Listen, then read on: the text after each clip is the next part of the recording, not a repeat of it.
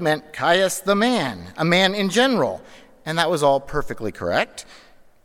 But he himself was not Caius, and not a man in general. He had always been a person, quite, quite distinct from everyone else.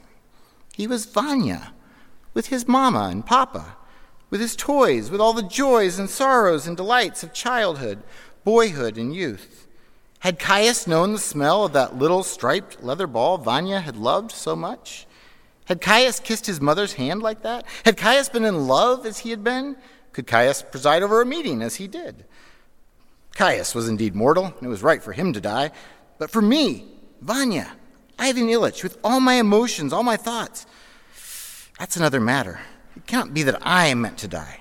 That would be too terrible. That was what Ivan felt.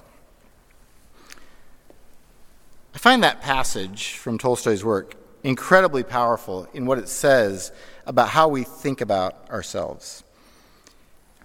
The reality we face is we all experience reality through our personal lens. We know it through our senses and through our thoughts. And it's not a real long step from that to say, therefore, because that's true, because I experience everything through my own lens, therefore I get to determine my reality. That life should therefore be oriented as I see fit and based on what I feel. And indeed, we see that tendency is throughout our society. In saying that and moving in that direction, we acknowledge a kind of truth that each person is a person quite distinct from everyone else, to quote Tolstoy.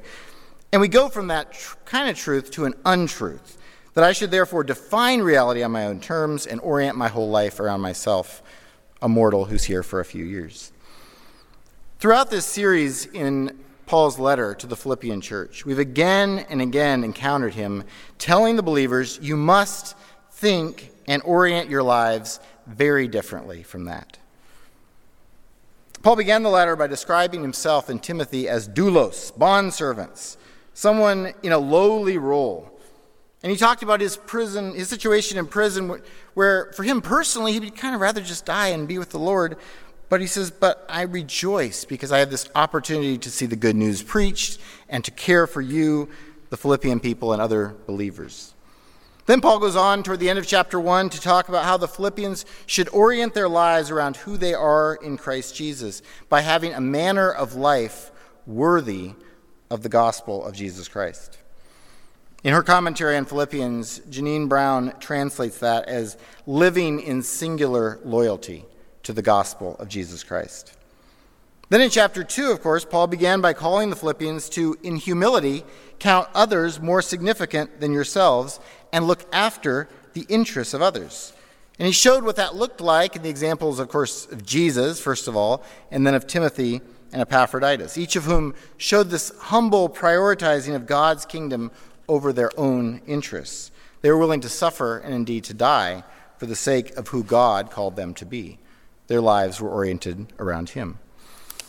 In chapter 3, Paul goes on to show this in his own example when he says, I count everything as loss because of the surpassing worth of knowing Christ Jesus my Lord. For his sake, I have suffered the loss of all things, and I count them as rubbish in order that I may gain Christ. By the way, the ESV is a little delicate here. Um, that word rubbish is actually a lot stronger than just rubbish. It's something more like dung, right? If you want a vivid image of this, think about like after you change that baby's diaper, you know the really gross one, um, and you got that thing. What are you going to do with that thing? You're going to throw it in the trash. You're going to get it out of there. You're probably going to take the trash outside and put it in the dumpster, right? You want that out, right? That's kind of what Paul's talking about. He's saying everything else is like that compared to knowing Christ and orienting my life around Him. In chapter 3 and verse 20, Paul circled back to the same root word that he used in chapter 1, verse 27. So in 127, he uses the verb, verb form, politeuomai, um, to say that we're to live our lives in a manner worthy of the gospel, defined by the gospel, in this singular loyalty to Christ's gospel.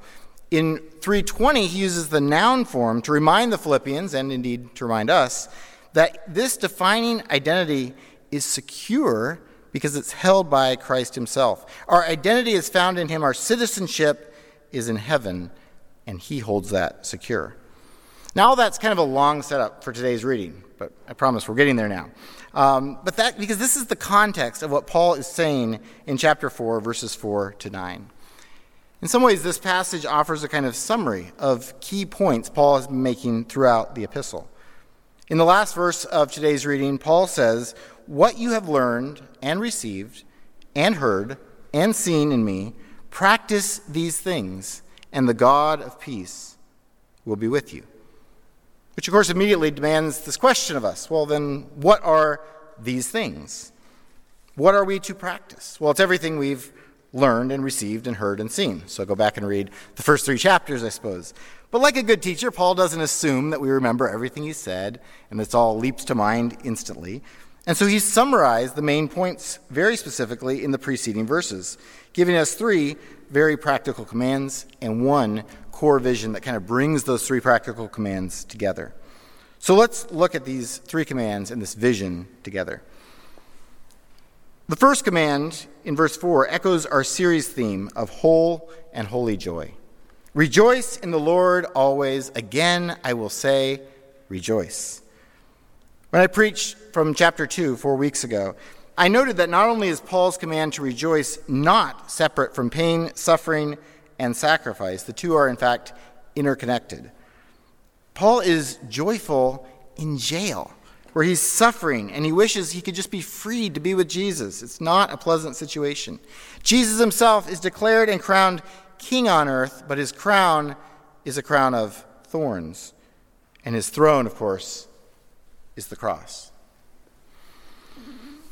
Being people of joy is something very different from, and indeed deeper than being happy in the moment. It's not the same thing. That call to joy is interconnected with the other two commands that Paul reminds the Philippians of here. And we find that second one in verse 5, where he says, Let your reasonableness be known to everyone. The Lord is at hand. The word reasonableness here can be translated gentleness. And the idea is you behave in a way that is infused with this joy that is found in the Lord, in a way people can see as appropriate for someone who has hope beyond the circumstances of this world. The people in the Roman Empire, to whom Paul is writing, enjoyed a kind of stability and a kind of peace under the rule of their Lord, Caesar. But Paul's reminding us we in God's kingdom enjoy a far greater stability and a far greater peace that's rooted in our relationship with Jesus Christ, who is our Lord. So if that's true, and it is, we should be characterized by reasonableness, by gentleness, by this appropriate behavior. Then in verse 6, we see the third command. Paul says, Do not be anxious about anything, but in everything, by prayer and supplication, with thanksgiving, let your requests be made known to God. Do not be anxious about anything. That's a command that is like, it's super simple, and it also feels probably utterly impossible. How can we not be anxious in our fallen world. There are reasons to be anxious all over the place. I don't have to name them for you. You're probably thinking of them right now. Oh, yeah. You know, run down the list in your head. There's lots. Well, obviously, we often don't succeed at this, but the command remains, so we have to wrestle with what is Paul saying here? What's he getting at? Well, Paul tells us here's the path to non anxiety. Here's the path to moving away from being characterized by being anxious. In everything, by prayer and supplication with thanksgiving, let your requests be made known to God. So, how are we not to be anxious? Paul says, bring your anxieties to God. So, your requests or supplications, yes. The things you're grateful for, yes, those thanksgivings. Other concerns, whatever those are, yes, bring them in prayer. Paul says we move away from anxiety by moving toward God. Now, I want you to notice something with these three commands that we've just walked through that Paul gives. With each of these commands, it obviously is calling us to action. It's saying, you need to do this. But it also is noting that we can only do these things, and we're called to do these things, in God's grace and in God's power.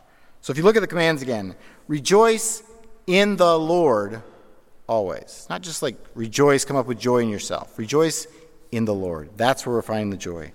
Let your reasonableness be known to everyone. The Lord is at hand. How can we be reasonable? We know the Lord is at hand. Do not be anxious about anything, But in everything by prayer and supplication with thanksgiving, let your requests be made known to God. Every one of those commands brings us back to that dual requirement that we have to act and we absolutely have to have God's grace and God's power to be able to do any of this. In the Lord, the Lord is at hand to God.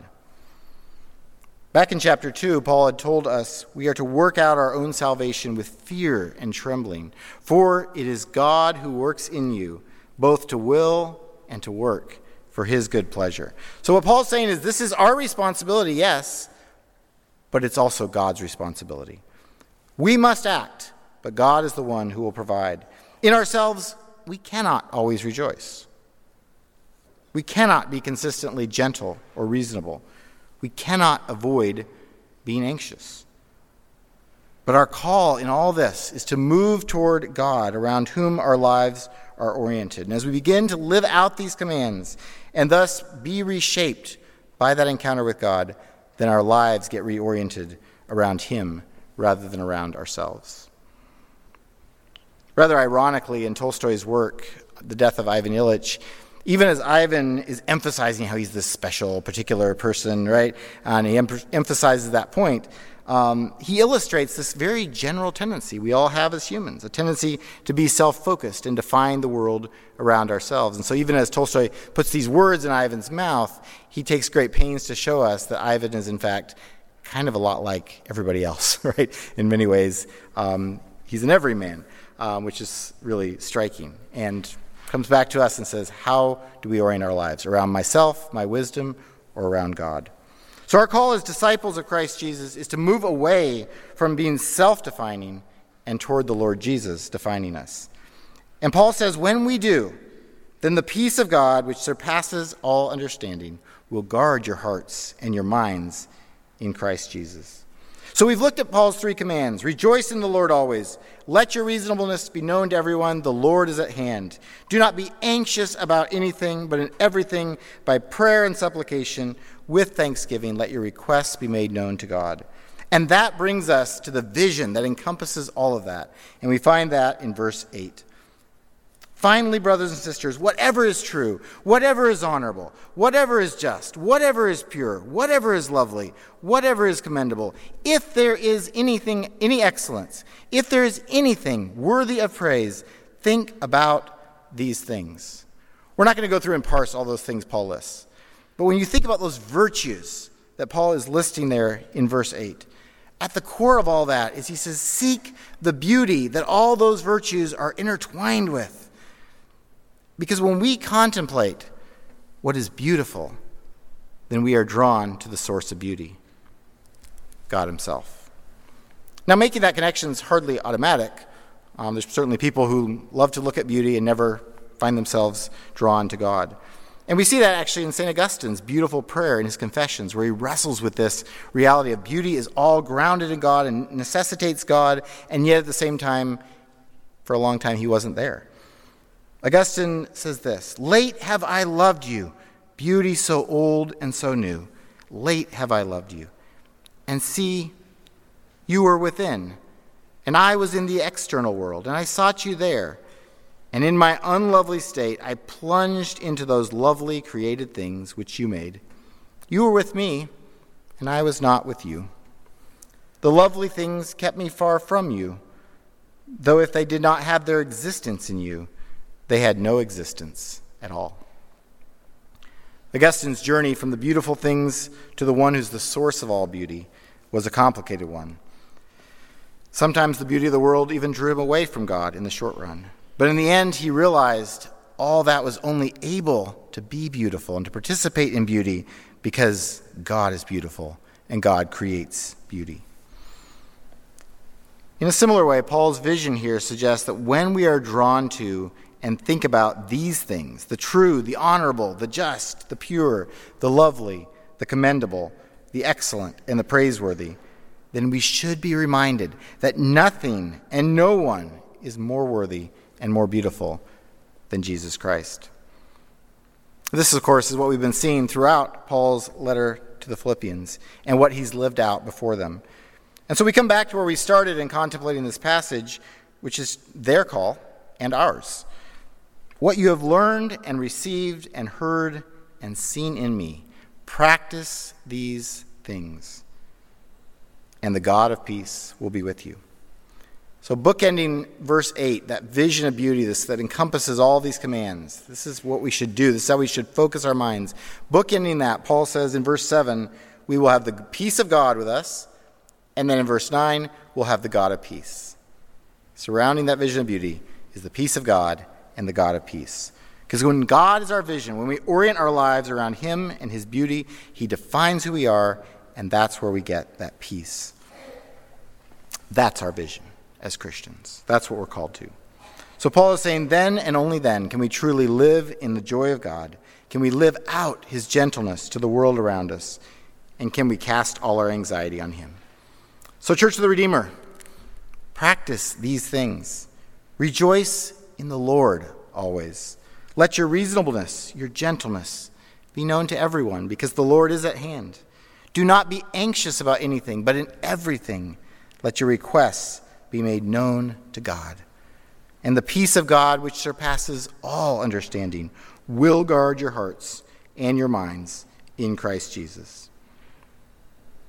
Finally, brothers and sisters, whatever is true, whatever is honorable, whatever is just, whatever is pure, whatever is lovely, whatever is commendable, if there is any excellence, if there is anything worthy of praise, think about these things, practice these things, and the God of peace will be with you. In the name of the Father, Son, and Holy Spirit. Amen.